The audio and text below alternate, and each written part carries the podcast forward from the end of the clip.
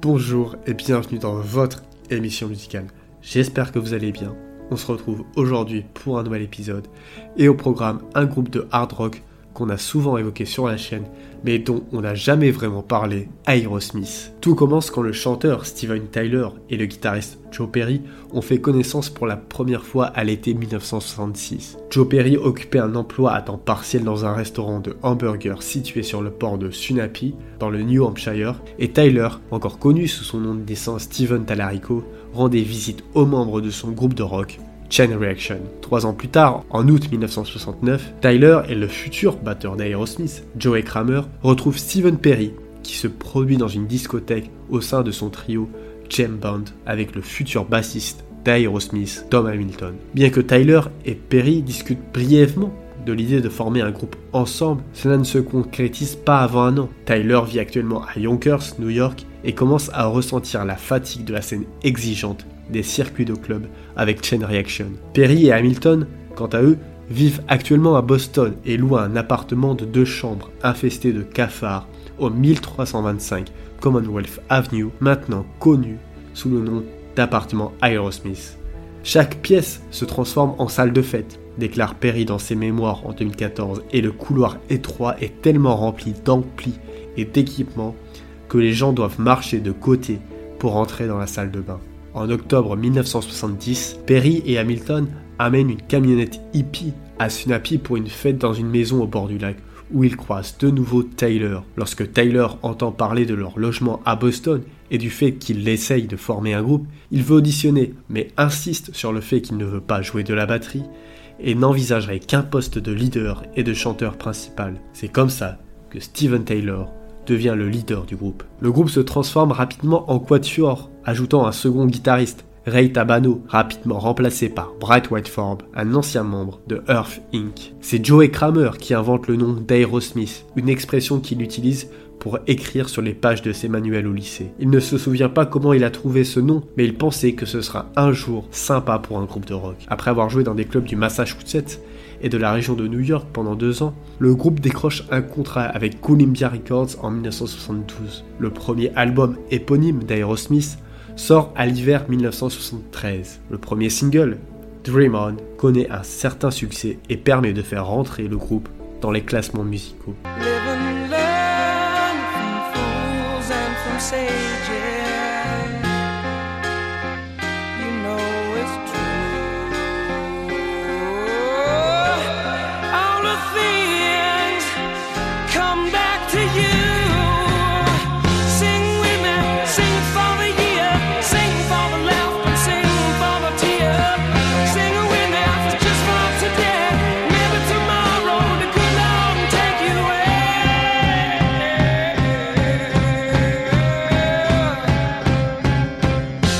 Au cours de l'année suivante, le groupe commence à se constituer une base de fans en effectuant des tournées en Amérique, en première partie de groupes populaires dans les années 70 comme les Kings. La performance de Get You Wings en 1974, le deuxième album du groupe et le premier produit par Jack Douglas, bénéficie de leur tournée constante, passant un total de 86 semaines dans les classements. Le troisième album d'Aerosmith, Toys in the Attic en 1975, continue leur percée commerciale et artistique. Au moment de l'enregistrement, le son du groupe se transforme en un hard rock élégant et puissant, alimenté par des riffs simples, presque brutaux, basés sur le blues. De nombreux critiques de l'époque qualifient le groupe de punk rockers. Et il est facile de comprendre pourquoi. Au lieu d'adhérer aux prétentions de musique du monde de Led Zeppelin ou au mysticisme lugubre prolongé de Black Sabbath, Aerosmith dépouille complètement le heavy metal. Les paroles de Steven Taylor sont remplies de double sens et de blagues intelligentes, et le groupe tout entier a un charisme qui le distingue des rockers pesants de l'époque. Toys in the Attic capture l'essence d'un Aerosmith complètement revigoré. Sweet Emotion, le premier single de l'album, entre dans le top 40 au cours de l'été 75, et l'album atteint la 11e place peu de temps après. Son succès incite la réédition de la ballade Dream On, qui atteint le top 10 au début de l'année 76. Peu de temps avant la sortie de leur quatrième album Rocks, Aerosmith dévoile le dernier single de leur précédent album Walk This Way, single qui va cartonner dans les classements musicaux.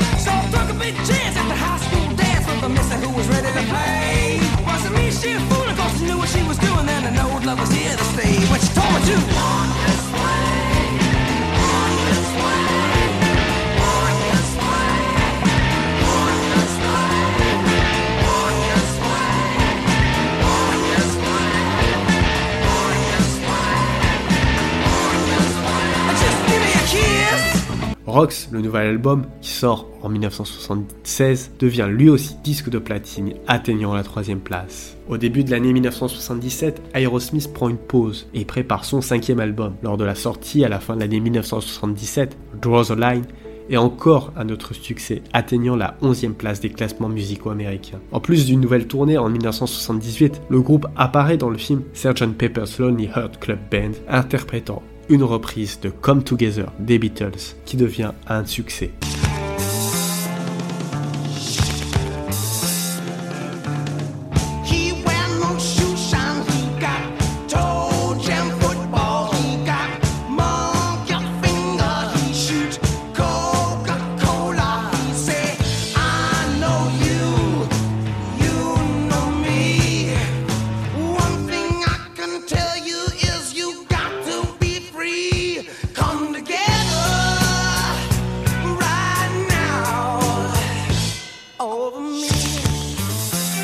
Aerosmith continue en sortant l'album Live Bootleg, qui apparaît à la fin de l'année 1978 et connaît encore une fois le succès. Le groupe continue d'enregistrer album sur album et sort en 1979 Nights in the Road, qui malgré un certain succès est l'album qui a connu le moins de succès à ce jour. Pour couronner le tout, Joe Perry quitte le groupe pour former le Joe Perry Project et Brad Whitford quitte le groupe au début de l'année 1980 pour former le groupe Watford Street Holmes Band. Il faudra attendre 5 ans avant la sortie d'un nouvel album, Done with the Mirrors, qui connaîtra un succès modeste. En 1986, ils apparaissent sur la reprise de Walk This Way par Run DMC, ainsi que dans la vidéo. Walk This Way devient un énorme succès, atteignant la quatrième place et bénéficiant d'une diffusion massive sur MTV.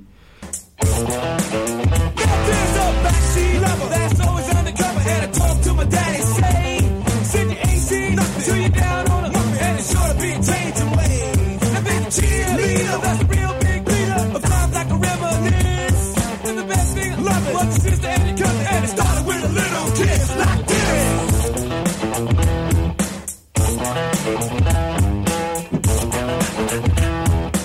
Cette chanson prépare le terrain pour le retour en force du groupe avec Permanent Vacation en 1987. Tyler et Perry collaborent avec des auteurs-compositeurs professionnels tels que Holly Knight et Desmond Child, créant ainsi les tubes Dude, Looks Like a Lady, Ragdoll et Angel. Permanent Vacation se classe à la 11e place et se vend à plus de 3 millions d'exemplaires.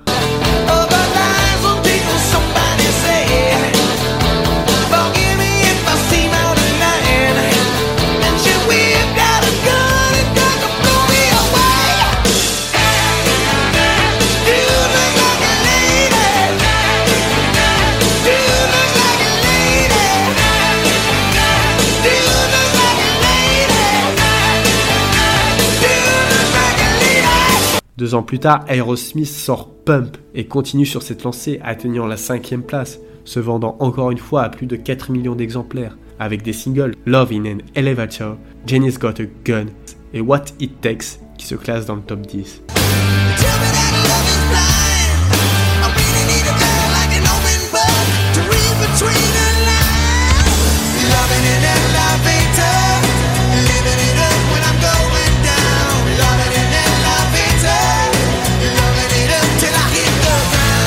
Plus tard, Aerosmith sort Get a Grip et comme Permanent Vacation et Pump, Get a Grip est produit par Bruce Fairburn et bénéficie de contributions significatives d'auteurs-compositeurs professionnels. L'album connaît le même succès que les deux précédents avec les tubes Living on the Edge et Crying.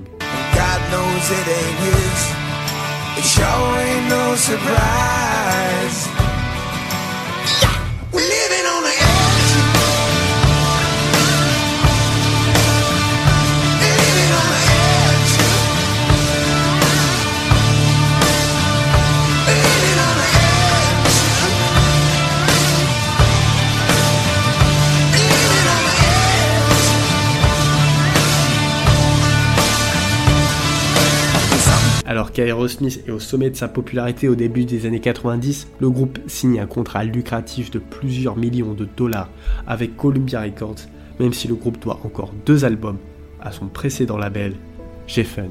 Ce n'est qu'en 1995 que le groupe peut commencer à travailler sur son premier album dans le cadre de ce nouveau contrat, près de 5 ans après sa signature. L'enregistrement des albums d'Aerosmith a toujours été difficile, mais l'enregistrement de Nine Lives est entaché de malchance. Le groupe passe par un certain nombre de producteurs et d'auteurs-compositeurs avant d'opter pour Kevin Shirley en 1996. Mais ce qui est encore plus dommageable, c'est le licenciement du manager du groupe, Tim Collins, qui avait été en charge de ramener le groupe au bord de l'addiction. Lors de son licenciement, Collins a insinué que Steven Taylor consommait à nouveau des drogues dures, une allégation qu'Aerosmith a catégoriquement démenti. Dans de telles circonstances, l'enregistrement devient assez difficile et lorsque Nine Lives sort finalement au printemps 1997, il est accueilli avec beaucoup d'impatience. Cependant, les premières critiques sont mitigées et bien que l'album débute à la première place, il chute rapidement dans les classements musicaux. L'album Live, A Little South of Sanity, suit en 1998 et connaît un certain succès. Mais cette même année, le groupe retrouve le succès avec un tube planétaire dont on a parlé vendredi, I Don't Want to Miss a Thing. Trois ans plus tard, Aerosmith se produit lors de l'émission spéciale de la mi-temps sur CBS aux côtés de Mary J. Blige et Britney Spears, juste avant la sortie de l'époustouflant Just Push Play en mars 2001. Le groupe sort ensuite un album de blues, Honking on Bobo, en mars 2001.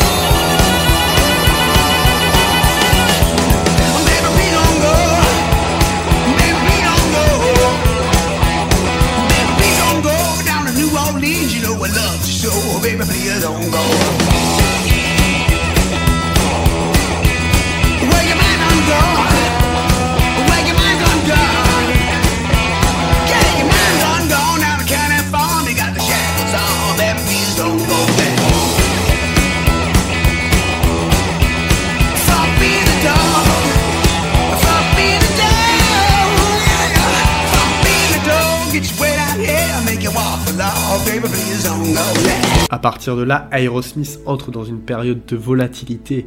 En 2007, une tournée mondiale s'ensuit et le groupe tente d'enregistrer un nouvel album studio avec le producteur Braden O'Brien. Mais les sessions ne sont jamais finalisées. Au lieu de cela, une autre tournée a lieu en 2009. Cette fois pour soutenir l'édition spéciale du jeu vidéo Guitar Hero. Cette tournée s'avère malheureuse, Steven Taylor se blessant à la jambe en juin, puis tombant de la scène en août, entraînant l'annulation des dates suivantes. À la fin de l'année 2009, Joe Perry sort un album solo intitulé Have Guitar Will Travel, tandis que Tyler annonce qu'il prévoit de travailler sur la marque de moi-même, incluant une autobiographie et un album solo, ainsi qu'un séjour en cure de désintoxication pour se sevrer des analgésiques prescrit à la suite de ses blessures sur scène. Avant de se lancer dans des projets solo, Tyler réintègre le groupe pour une série de concerts en 2010, au cours desquels il est annoncé comme le nouveau juge du concours télévisé de chant American Idol. Perry exprime son mécontentement dans la presse, mais la participation de Taylor à American Idol contribue à améliorer la notoriété du groupe tout en fournissant une plateforme pour les mémoires de Tyler. Tyler continue à tourner avec le groupe et en 2011, ils enregistrent un nouvel album avec le producteur Jack Douglas, l'homme qui a dirigé leur album classique des années 70, initialement prévu pour l'été 2012. Music from Another Dimension est repoussé à la période des fêtes de fin d'année, alors que Tyler a quitté son rôle de juge dans l'émission American Idol.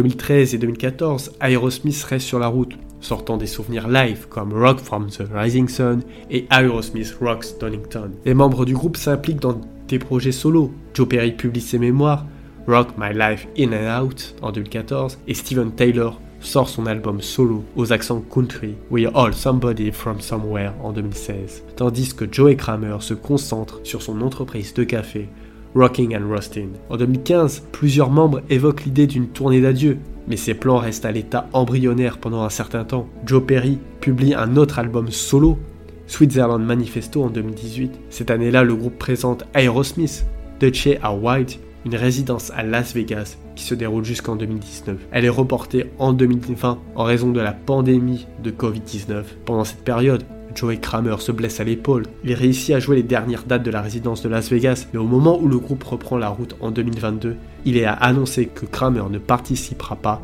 et qu'il souhaite se consacrer à sa famille. La dernière tournée d'Aerosmith, appelée The Peace Out Tour, qui a débuté le 2 septembre dernier, se poursuit jusqu'en janvier 2024 avec les Black Crowes qui les rejoignent en tant qu'invités spéciaux. Kramer ne participera pas donc en raison de problèmes familiaux et de santé. C'est donc John Douglas qui joue à sa place. Voilà, c'était tout pour cet épisode sur Aerosmith. J'espère qu'il vous a plu. Comme d'habitude, n'hésitez pas à le partager, c'est le meilleur moyen d'aider la chaîne. En attendant, moi je vous dis à vendredi pour un nouvel épisode.